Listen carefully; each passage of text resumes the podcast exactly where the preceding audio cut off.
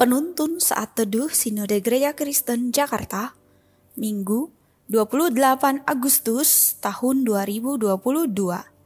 Judul Renungan, Bebas dari Percabulan. Nats Alkitab terambil di dalam kitab 1 Korintus pasal 6 ayat 12 sampai 20. Nasihat terhadap percabulan. Segala sesuatu halal bagiku tetapi bukan semuanya berguna. Segala sesuatu halal bagiku, tetapi aku tidak membiarkan diriku diperhamba oleh suatu apa pun. Makanan adalah untuk perut, dan perut untuk makanan, tetapi kedua-duanya akan dibinasakan Allah. Tetapi tubuh bukanlah untuk percabulan, melainkan untuk Tuhan dan Tuhan untuk tubuh. Allah yang membangkitkan Tuhan akan membangkitkan kita juga oleh kuasanya. Tidak tahukah kamu bahwa tubuhmu adalah anggota Kristus? Akan kuambilkan anggota Kristus untuk menyerahkannya kepada percabulan? Sekali-kali tidak. Atau tidak tahukah kamu bahwa siapa yang mengingatkan dirinya pada perempuan cabul menjadi satu tubuh dengan dia?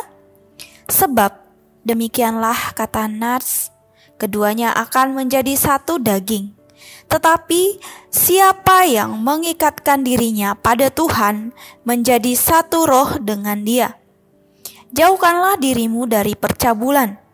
Setiap dosa lain yang dilakukan manusia terjadi di luar dirinya.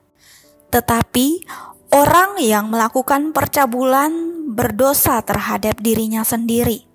Atau tidak tahukah kamu bahwa tubuhmu adalah bait Roh Kudus yang diam di dalam kamu?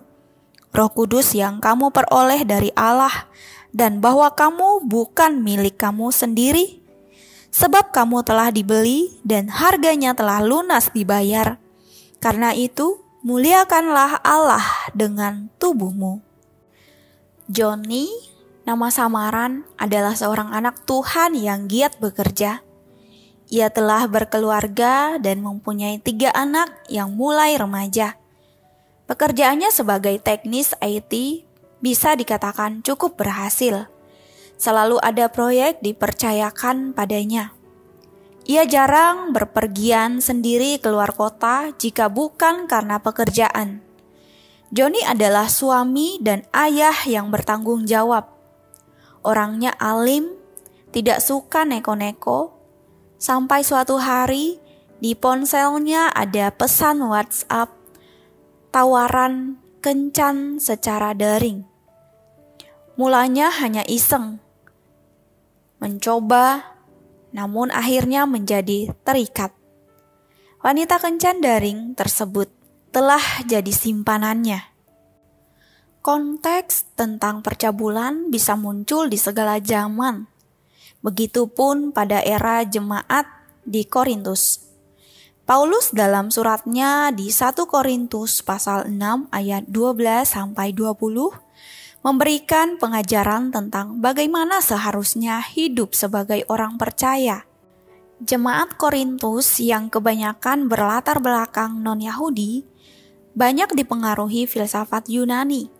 Mereka punya pemahaman yang penting roh telah diselamatkan. Jadi, tubuh tidak begitu penting. Maka, tidaklah menjadi soal jika masih melakukan hal percabulan Paulus menentang pemahaman demikian.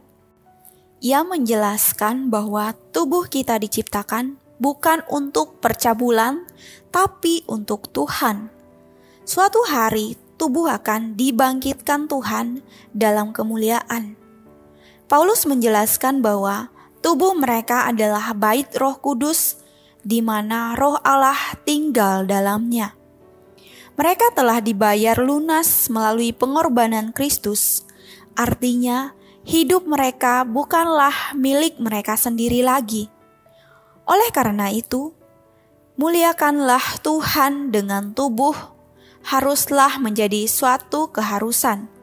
Tidak boleh hidup dalam percabulan. Hari ini kita hidup di zaman digital yang serba canggih. Sumber informasi hampir tidak dapat dibatasi.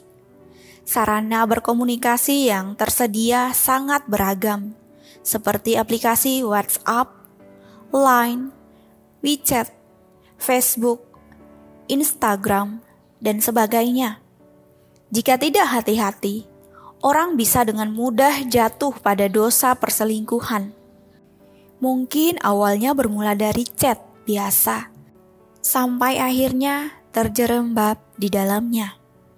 Joni yang saya sebut di awal bermula dari keisengan, menanggapi pesan di kencan daring, berawal dari pertemuan hingga terikat dalam dosa. Oleh sebab itu, sangatlah penting bagi kita untuk memaknai pengorbanan Kristus dan mengaitkannya dengan menjaga kemurnian anggota tubuh. Darahnya yang mahal telah menjadikan kita milik Allah. Sebagai milik Allah, sudah sepatutnya kita menjaga kekudusan hidup dan menyenangkan Tuhan dengan terus memohon pertolongannya. Jangan lagi berkubang dalam dosa tapi hiduplah dalam kebenaran. Dulu kita hidup dalam kegelapan, sekarang kita hidup dalam terang Kristus. Amin. Terima kasih, Tuhan Yesus memberkati.